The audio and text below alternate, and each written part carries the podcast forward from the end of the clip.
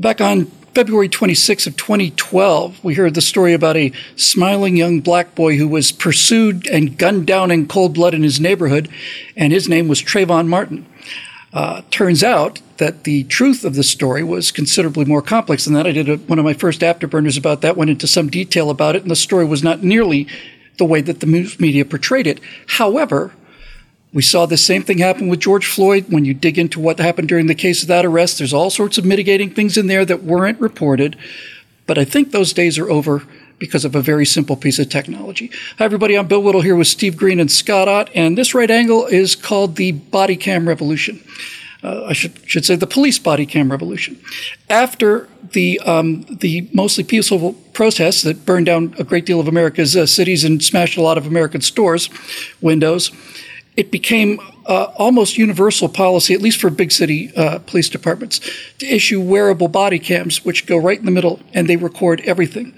Now, I was a huge fan of the show Cops. I just loved it because it showed me what life was like for actual police officers. You you would see somebody in the beginning of the of a, of a segment basically shooting heroin into their arms and then when they're caught he said no i didn't do that i swear to god i swear to god i didn't do it here's the thing, guys. It's now there's now there's hundreds of thousands probably of uh, of cops out there recording what cops do and what they have to do in the course of their job. And two things I've noticed because I've become addicted to these police body cam videos.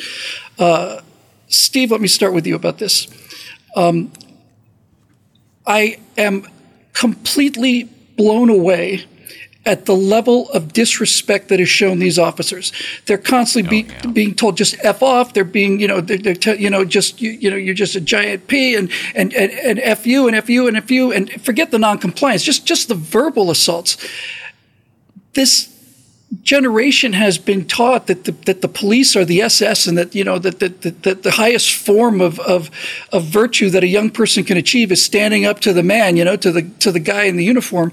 But when you see these body cam uh, videos and you see the amount of abuse that these officers have to take and how calmly they they respond with it, it's astonishing that anybody does the job at all. I just I, like you. I love the, the police body cam videos, and I also love all the uh, the videos. You, I found them on a lot of Twitter streams. Now I think I told you guys about this uh, of people just doing stupid things, getting themselves hurt, uh, trying out wacky stuff that goes wrong, all of that stuff. Um, I just I I love those too. And a recent one I saw was this guy. Uh, he brought along his but you know buddy with an iPhone or whatever, recording all this this guy went to four cops out on the street and he's got this makeshift fishing rod with a donut dangling off the line. Hmm. And he's he's just he's taunting the cops with the donut. It, he wasn't even under arrest. He just went out looking for this particular trouble. And if you find the video, uh, guess what? He he found himself some trouble. Um, I'm not saying the police can do no wrong. Clearly, that is that is not the case. And one of the reasons I, I love the the body cam videos is because it helps the police remember their responsibilities, who they are, and what the standards are that they have to live up to. And I think uh, we need better policing, and I think that's a great way to get it. Is uh, give you an example. We spend about three hours a week uh, talking to one another, which is not difficult. I love conversation. Conversation is, mm-hmm. is just, it's, it's practically my superpower. But uh, taping the show for three hours afterwards, I'm exhausted. And the reason is that little circle right there at the top of my monitor. It's a camera. And when you're on it, when you're on camera, you know you are on camera and you are on. There's a whole nother part of your brain that starts to engage to to to keep you in that on camera mode, and that does that does wonders for policing. I think. Um, as for these events, the the latest one, I think it was in Georgia, where a police officer, a, a sheriff's deputy, pulled over this guy in his truck doing 100 miles an hour down the freeway and then the guy simply would not cooperate. And he was saying all the things you would you were talking about in, in your introduction. He finally is out of the truck and attacks the police officer. Um, and at one point he's got uh, the, the, he's just like shoving the cop's head back so far you think his neck is going to snap. At which point the cop finally pulls out his baton and he's beating the guy with a baton. That's not working. He finally gets his pistol and shoots the guy in the gut. And all of this is not just on the dash cam, it's on the body cam. And uh, one of our new columnists at PJ Media, uh, Ashley McCauley, wrote about this last week. And her headline was something like "No more George Floyd's." Or, that's uh, exactly uh, that's exactly yeah. right.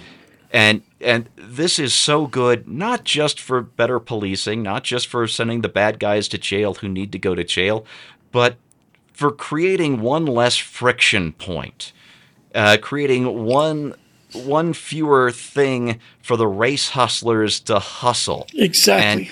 And, and it's a godsend, Bill. I don't know what else to call it. Just a real quick follow up with you, Steve. Uh, saw a headline not too long ago that said eight children arrested in McDonald's.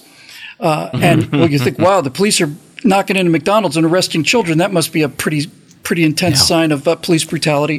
Turns out there's a body cam available for that. And on the body cam, you can hear the police officer telling them 15, 16, 17 times, if you do not leave now, you will be arrested for trespassing. And he still doesn't arrest any of them until the one guy is actually out of the building and then he walks back in again. And at that point, he says, okay, you're under arrest. And he, they're, they're under abuse this whole time. But that, this, there's two sides to every story, and the video camera gets them both, do you think? Um, well, a camera, even a video camera with audio, presents an incomplete picture, but it's a much, much more thorough picture than than taking somebody's word for something. And you know, there's something I, I, meant to mention. I'll keep this as brief as possible. My wife has something of a lead foot, and she got another speeding ticket not too long ago. And uh, the first thing she did after rolling down the window was put her hands on on 10 and 2 on the steering wheel so that when the the deputy or the police officer came to the window to have his little talk with her uh, he can see her see hands, her hands yeah. both of her hands on the wheel while she very calmly told him that she has a concealed carry license and perfect yes at which point the police officer said, "Can you show me your? Do you have the do you have the weapon in the car?" And she said, "Yes, it is in this location," which I don't think she could reach. And he said, "Will you very slowly remove your your license, your CCW license?" And she did that very slowly. And he said, "Thank you," and handed her the license back. And that's how you do it. That's it. Just we we that, forget the fact that shot every time there's a traffic stop, that officer is walking up to the car and he goes and says, Hey, good afternoon. And he can often be met with a pistol to the face, shot in, in the face. Every single one of those things is, is, a, is an uncertainty for them. I'll tell you this when it said eight children arrested at McDonald's, I thought, oh, that sounds pretty harsh.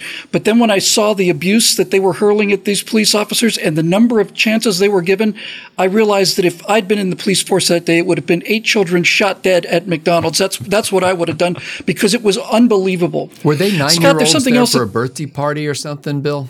No, they were they were they were teenagers. They were probably I want to say they look like maybe ninth, tenth graders somewhere around there their, their faces were all blurred out, but you could tell from their size and their body language. Yeah. But they're, they're, they're, they're still children. They're, they're, they're minors. They've been taught their whole life not only that they should do this, but that they can get away with it. Here's the other thing for you, Scott. There's another angle on all this that I, that I hadn't believed before. What I'm seeing since body cams are out there, and maybe as a direct result of the body cams, as Steve pointed out, is that I'm seeing police officers whose primary job is to be a psychotherapist. Yeah, yeah. That's what that's what these body cam footage things mostly reveal is is the amount of, of of slack they're giving, the constant efforts to de-escalate the situation, 15 warnings to get it, ma'am, if you don't get out of the car, I'm going to be forced to break this window and pull you out of the car. I don't want that. You don't want that. Can we please be reasonable? That kind of thing. And then you get these, uh, a lot of Gen Z kids who've never been told no before. They're terrified. They go into these emotional meltdowns. And then the police have to start talking to them about their childhood. And, and it's an unbelievably difficult job. And all of the comments on all of these body cam uh, videos that I've seen, I've seen a hundred of them, all say the same thing. I had no idea it was this tough being a police officer. I couldn't do this. I couldn't take this kind of abuse yeah. if, if my life depended on it. Yeah, we, I think we tend to think because maybe we've seen in dramatic presentations, police shows, um, that it's primarily about marksmanship and, and physical uh, prowess. Um, but you're right, it's more about emotional prowess. It's about the ability to remain calm in the face of chaos, to be able to speak calmly, to give accurate direction to people, uh, to, to avoid further inflaming a situation when you're dealing with somebody who may be inebriated or uh, mentally unbalanced. And so, you know, they've constantly got to be able to keep their cool every police officer wants to go home to their house at the end of the day. They want to see their family again and they don't want to be in a situation that triggers some sort of uh, a violent outbreak. Now, police officers, as Steve pointed out, are human beings, and so you also have police officers who have addiction problems and mental problems and things like that, and those people uh, are often found out before they get involved in some sort of terrible situation, but sometimes we find out when they get involved in a terrible situation. In any case, I think at very least these body cams give us something that demands an explanation. Like Steve said, it doesn't give us all the information we need, but at least it gives us a foundation to say, okay, at this point in this interaction, officer or uh, suspect, what were you thinking? What were you? What do you? What was your intention here? What was going on off camera? What inspired you to cause to to have this reaction? I think in general, everybody is more behaved when they know they're on camera if they're sane, if they're not inebriated. But um, but I think it, I. I hate to say we need to live in a world that has cameras on everybody so that we can make sure that stuff doesn't happen. On the other hand, I'm glad they're there, if only as exculpatory evidence for people who are doing the right thing, whether those be the police officers or the citizens uh, in the situation. That just gives us another piece of evidence that shows what actually happened at the time. Now, as you've pointed out before, Bill, it's possible to look at a snippet of video and number one, not see the larger context of what was going on. And number two, to slow things down in the video to the point where it makes it look like something was happening that wasn't really happening. um, you know, it's like when I watch a football game and they slow it down, they go, Oh, did he have possession of the ball? Well, you're like, Holy cow, he was holding the ball for like 10 seconds in the slow mo replay. it depends on how you, you use that video. So, step in the right direction, not going to uh, prevent police officers from being mistreated, but at least it gives them an opportunity later to say, hey, this is what I did, this is what I said, you can see it here. One of the things I'd like to just real quick is is this issue of context. I mentioned cops. Now, cops go out on location, they do this thing, the arrest might take an hour or something, and good editors will turn that into eight tight minutes of of, yeah. of drama and and they're, they're, most of the time they're telling the truth of the story, but they might not be. You don't know. The thing about the body cam footage is most of these clips are 30 minutes long, and most of the time it's 30 minutes long is that camera goes on, he gets out of the car, he walks to the car, he stands or he walks back, he fills out the paperwork, back to the car again. It's never off. You can never claim that it was deceptively edited because it's just recording everything all the time. It is an astonishing, really astonishing breakthrough. Um, we have not had since the George Floyd incident, we have not had another George Floyd incident. It's not been too long, only you know, a year and a half or something, two years. Uh, sorry, three. But, hmm. but I suspect that there have been a number of cases that could have been blown up into the kind of blind yeah. rage that we saw with Trayvon Martin and was it uh, Brown uh, in the Baltimore suburb Michael. and, and uh, you know, yeah.